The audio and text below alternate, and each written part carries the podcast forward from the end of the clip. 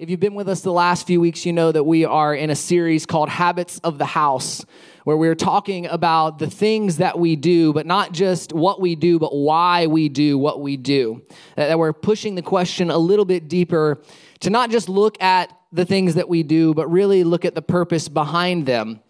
And it's always amazing to me how the significance of an event is often determined by where that event takes place. Anytime there's a major event in the world or in your life, you can probably pinpoint where you were when it happened.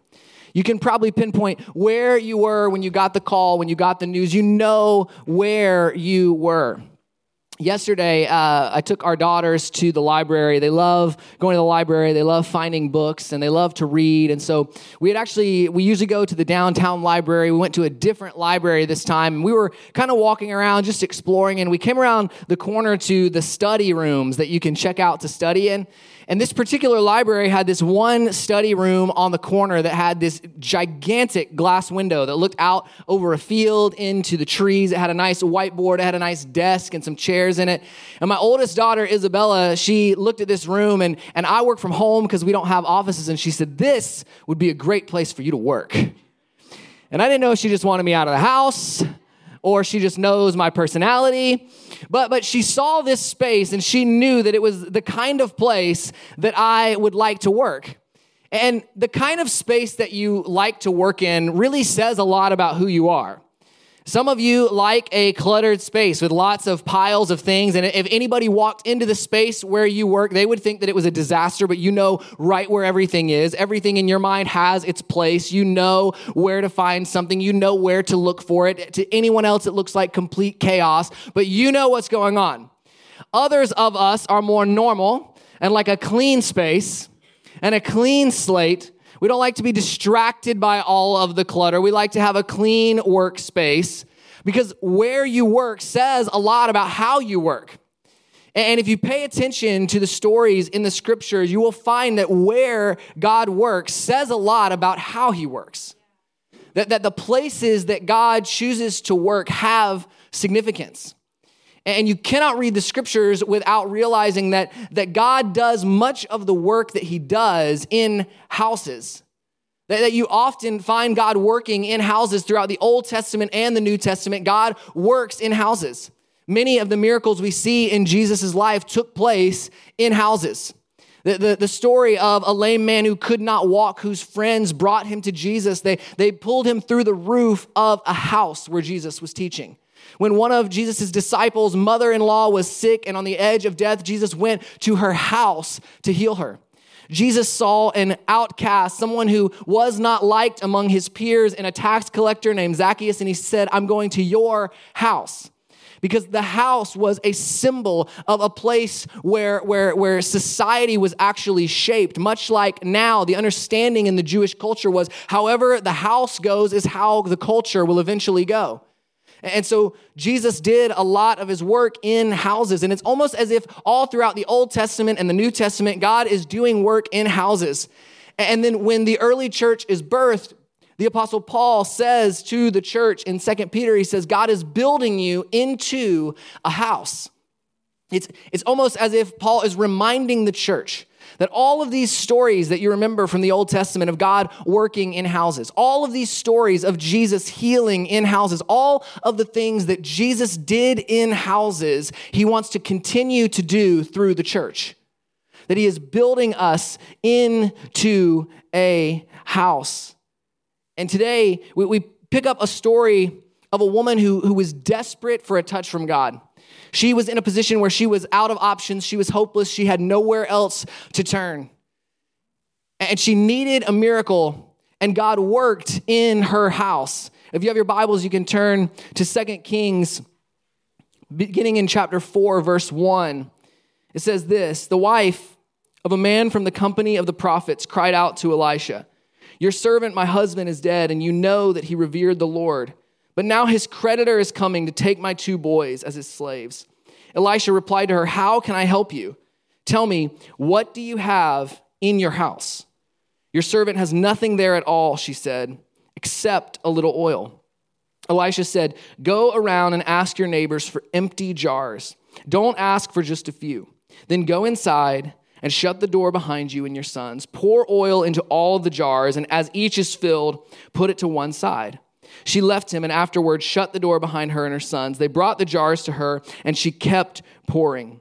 When all of the jars were full, she said to her son, Bring me another one. But he replied, There is not a jar left. Then the oil stopped flowing. She went and told the man of God, and he said, Go, sell the oil and pay your debts, so you and your sons can live on the rest. This woman is walking through an absolute crisis in her family, but the world is still moving around her. And this is the problem when you go through a personal crisis is your world stops, but the world doesn't.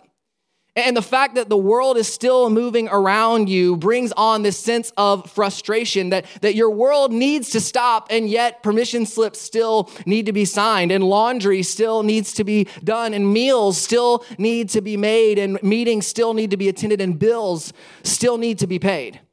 This woman has, has lost her husband, but his debt is now putting the rest of her family in danger because, see, back then, if someone died with a debt, the, de- the, the debtor could take the next generation of the one who owed the debt as slaves. They, they could literally enslave the sons of the debtor in order to pay his debt. She's already lost her husband. Now she's, she's at risk of losing her sons, and she is completely desperate. She's seeking a miracle to save not herself, but to save her sons. And I think this is one of the things that gets God attention is a house that is concerned not just about themselves, but is concerned about the next generation. A house that is concerned about what is to come of those after him. This mother is concerned for the generation that is going to come after her. She does not want to see her, her sons enslaved. And so she goes to Elisha and she tells him her situation. And, and Elisha begins by asking a few very important questions. He starts by simply saying, How can I help you? Which, by the way, is a great response to someone who is in a personal crisis. It's a great response to someone who is walking through a difficult season. It's just, How can I help you? How can I help you? What can I do? And she explains her situation to him. She explains the desperate situation that she's in. And then he asks her another question and he says, What do you have in your house? And she says, I have nothing except a little bit of oil. She has a little bit of oil, but she says she has nothing. She feels like she has nothing. Have you, have you ever lost something that made you feel like you lost everything? For, for some of us, that is a very real experience. You've, you've, you've worked hard at a job all of your life, knowing that there was the promise of promotion, knowing that there was the promise of moving forward, and then you lost the job. Some of you poured into relationships and poured into a marriage and gave all you had, and then one day they walked out on you. She is in this moment where she feels like she has nothing. But, but the truth is, even though we, we feel this in big moments of our lives, we often also default to this in the small moments of our lives, where we feel like we have nothing. I know nobody in this room is probably guilty of saying you have nothing when you actually have something. I know nobody in this room has ever walked into a full closet full of clothes that, that, could, that could clothe an entire African village and said, I have nothing to wear. I know nobody in this room has ever done that. I know nobody in this room has ever opened your pantry full of food and said, There is nothing to eat. This is one of Kristen's pet peeves because often she will go shopping and then shortly after I will say, We have nothing to eat. And I can tell when I say we have nothing to eat whether or not we have just been shopping and I just don't realize it by her response. Because she, she, she gets this look in her eye as though she wants to kill me. And she says, I, I literally just went shopping. And usually the problem is not that we don't have anything, it's that I don't feel like what we have. This is the problem when you walk into your closet full of clothes and you say, I have nothing to wear. You have something to wear. You don't feel like wearing anything that you have. This is the problem when you look in your pantry and you say, I have nothing to eat. You probably have something to eat. You don't feel like what you have to eat.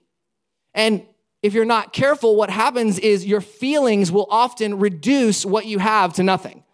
It, it will make you see what you actually have as nothing. And this is so prevalent when you're walking through a tough season, when you're walking through a season of lack, when you're walking through a season of loss. It's so easy to view what you have as nothing. And that is what this woman does in her first response is she says, I really have nothing. And then she says, I do have a little bit of oil. Now, she has a little bit of olive oil, and olive oil was actually quite valuable at the time.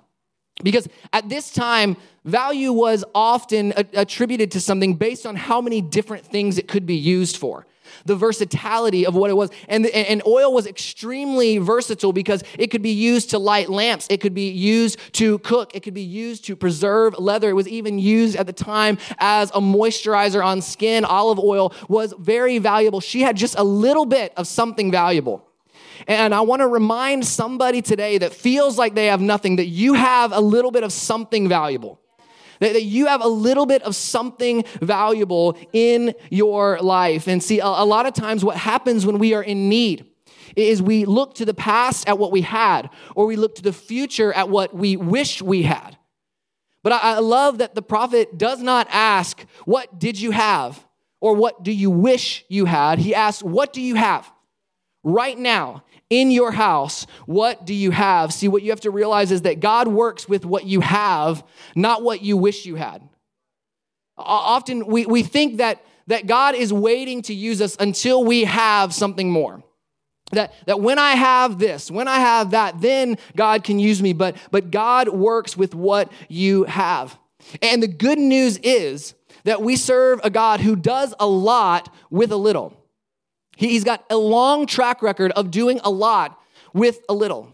If you're familiar with the scriptures, you, you may remember that there is a time in scripture that it says Jesus fed 5,000 men, which was much more than just 5,000 people. They only counted the men, so that did not include women and children. It says he, he fed 5,000 men with, with loaves and fishes, just a small lunch. He took it and he fed 5,000 people.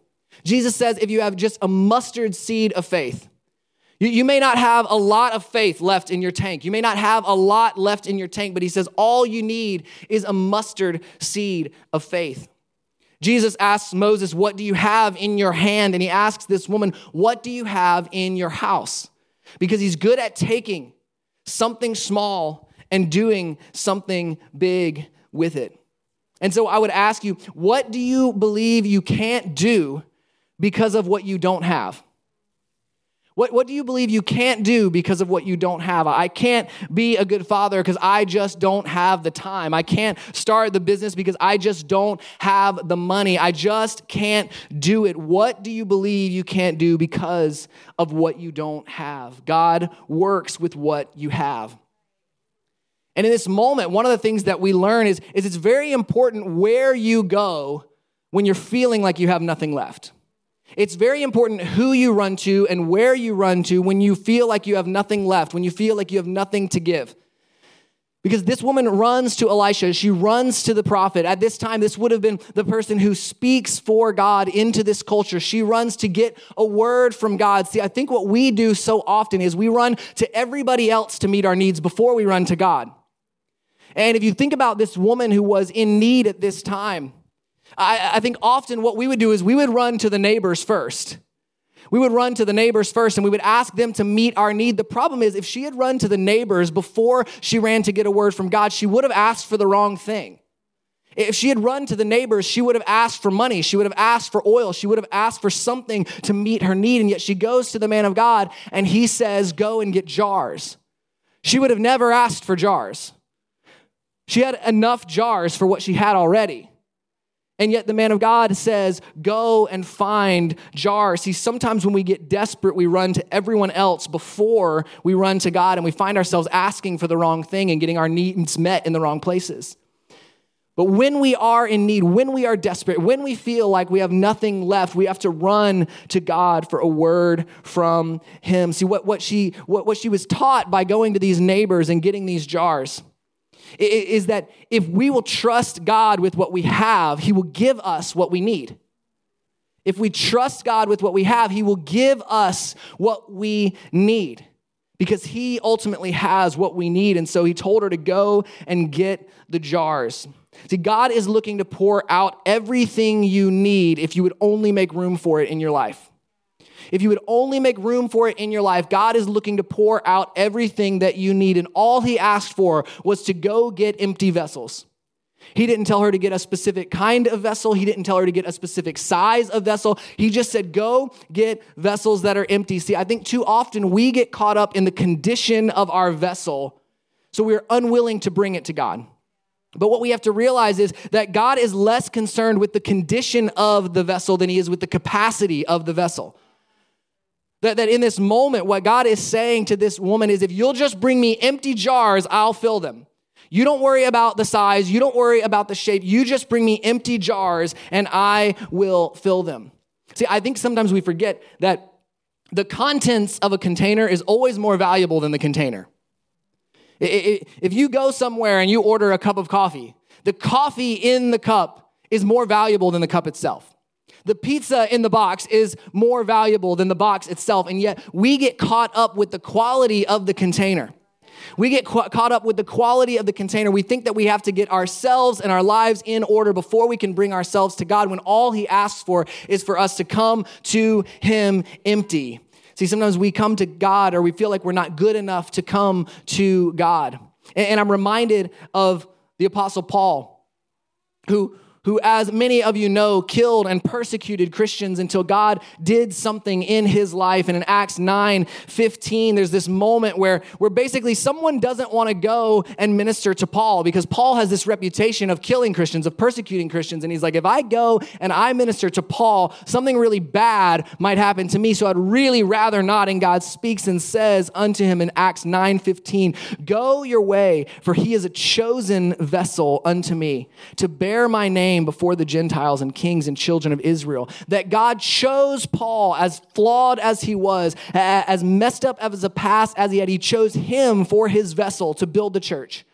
He chose him as his vessel to advance the kingdom of God. Second Corinthians 4, verses 5 through 7 says, For we preach not ourselves, but Christ Jesus the Lord, and ourselves your servants for Jesus' sake. For God, who commanded the light to shine out of darkness, has shined on our hearts to give the light of the knowledge of the glory of God in the face of Jesus Christ. But we have this treasure in earthen vessels that the excellency of the power may not be of God and or may be of God and not of us. See, the power is not in our earthen vessels who carry God's presence. It's in the presence of God poured into our lives. That the power is not in the vessel, it's in what is poured into it. He asked her to bring empty jars. This is a, a, fundamental habit of our house, of Harbor Church, is that we believe that if we make room, God will fill the empty spaces. If we make room, God will fill the empty spaces. And we work this out on very, very practical levels. I can tell you that when we do things like we're doing today, where we do culture class, our team will say, Hey, we've got 12 people signed up. How much food do we need to get? And I'm like, Get food for 25. Because I believe that if we prepare for more, God will bring us more. If we prepare for more, He'll give us more. That's why if you serve on the serve team, you know that you get the privilege of parking all the way across the street. Because we want to leave spaces that are empty because we believe if we prepare for what God has for us, He will fill those empty spaces. This is why we know where those stacks of chairs some of you are sitting in because we want to be ready so that we have empty chairs when people show up because we believe if we prepare for what God has for us, He will pour it out on our church. And the same is true for your life. The same is true for your life. If you prepare for what it is that you want God to pour into your life, He is faithful to do His part and pour into your life. All you have to do is come empty. See, we are a church that believes in the power of the Holy Spirit. We believe in the outpouring of the Holy Spirit. But let me tell you this we can sing about the outpouring of the Holy Spirit. We can pray about the outpouring of the Holy Spirit. We can believe for the outpouring of the Holy Spirit. But oil is a symbol of the Holy Spirit in the Bible. And if we want to see a true outpouring of the Holy Spirit, the best way we can see that in our church is to keep going out to our neighbors, finding people who are empty, finding people who are broken, bringing them into the house, and trusting that God will pour out His Spirit on them. That, that if we just get them to the house, He will pour His Spirit out on them. We have to be a church that is willing to go to our neighbors, to go to our work, to go to the, our schools and the places that we have influence, and to bring empty jars into the house so that God can fill them. The good news is you are not responsible to fill them. God will do the work that He promises to do. And we are a church that expects God to fill empty spaces. He asks her to go into her house. She, she gathers the jars and to go into her house. And then he gives her a, a very important instruction. He says, Go into your house and shut the door. Go into your house and shut the door. If you want to see God pour out in your life in a new way, you're going to have to shut the door on some things in your life. See, I, I think it's significant that he asks her to shut the door because often we leave the door open just in case God doesn't work. Like, just in case God doesn't work, we'll leave the door open because maybe we can get what we need out there. Maybe if God doesn't pour out, maybe if God doesn't make a way, maybe I can just slip back out the door and find what I need outside. And I think what Elisha is saying is everything you need is in the house even though it may not feel like it right now, even though it may not feel like you have enough, even though you may feel like you're lacking, even though you may feel like you don't have what you need to pay your debt, everything you need is in the house already. But sometimes we leave that door open. See, some, some of you have, have prayed for relationships in your life. You've prayed for fulfilling relationships. God, pour out in my life in, in a way that I have fulfilling relationships, and let yet you've left the door open to those past dysfunctional relationships, and you've left the door open just in case God doesn't move in your life, just in case He doesn't pour out. Maybe I can slip out the door and go back to that relationship. Maybe it'll be different this time. Maybe it'll be different this time, but I'm just going to leave the door open just in case God doesn't do what He said He's going to do. But if you want God to pour out in your life in a new way, you have to shut the door on things of the past because all that you need is found in the house. All that you need is found in the house. All that was there was a little bit of oil and some empty vessels, but it was enough for what God wanted to do in her life. He said, Get in the house and shut the door behind you. And then he gave her a final important instruction and he said, and then begin to pour it out. Begin to pour it out. She, she began to pour out. And I think it's significant that she began to pour out this oil in private. And I would ask you, what are you pouring out to God in private in your life? What are you giving to Him when the door is closed? What are you giving to Him when it's just you and God? What are you pouring out in private? What are you offering to Him when no one is looking?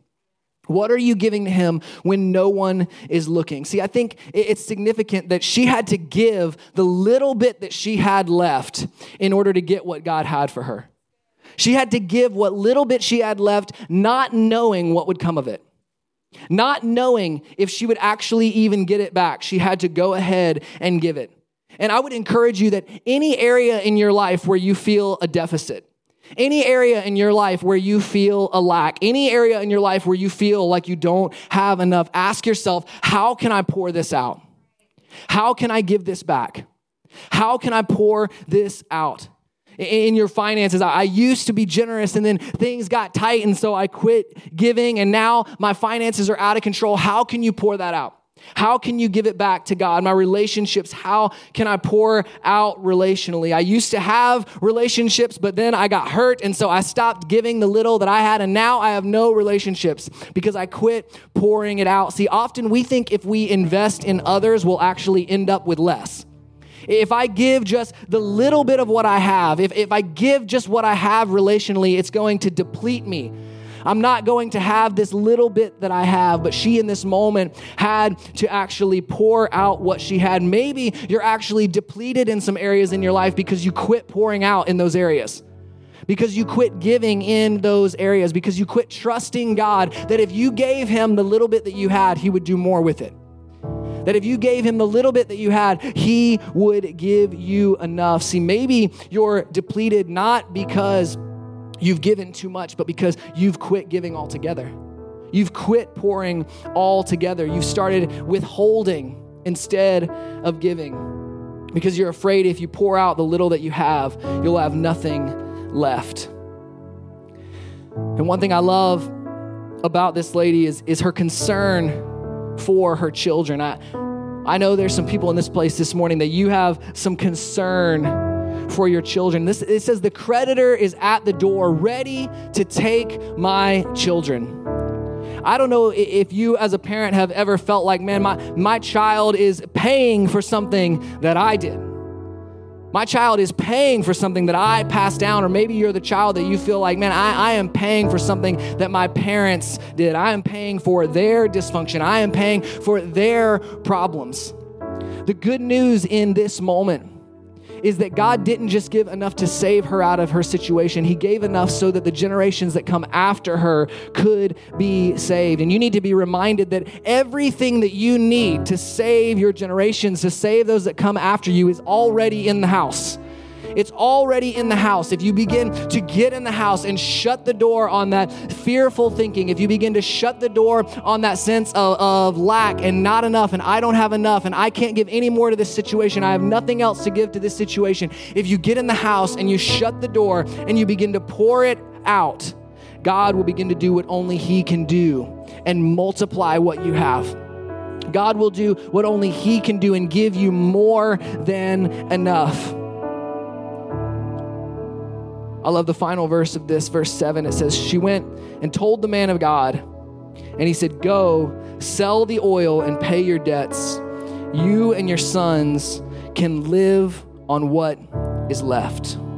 You and your sons can live on what is left.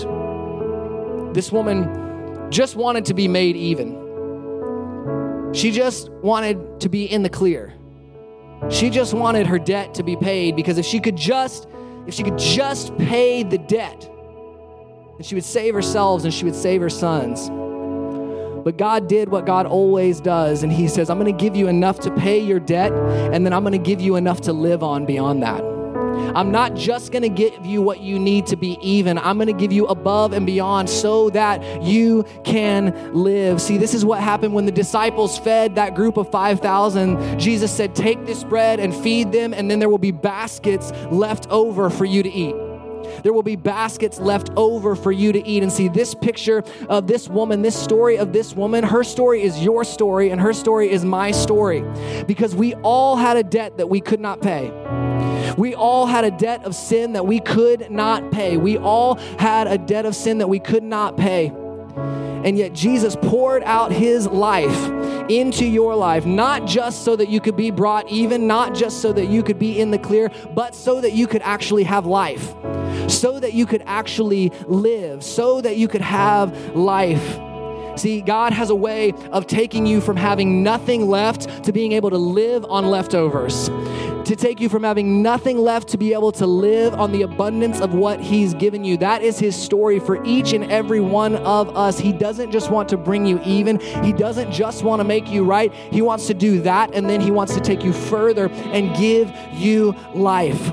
And there's good news for somebody in this place this morning that feels like they're completely empty, like they have no faith left there's good news for somebody in this room who feels like they have nothing left to give because the only requirement for the jars was that they were empty. The only requirement for the jars is that they were empty. So if you're in this place this morning and you are feeling empty, if you are feeling depleted, if you are feeling like you have nothing left, then you are right now positioned for God to pour out in your life in such a way that it will overflow and you will have more than enough to live. You will have more than enough to save your family. You'll have more than enough to provide for your situation. The only requirement, the only requirement is that you come empty.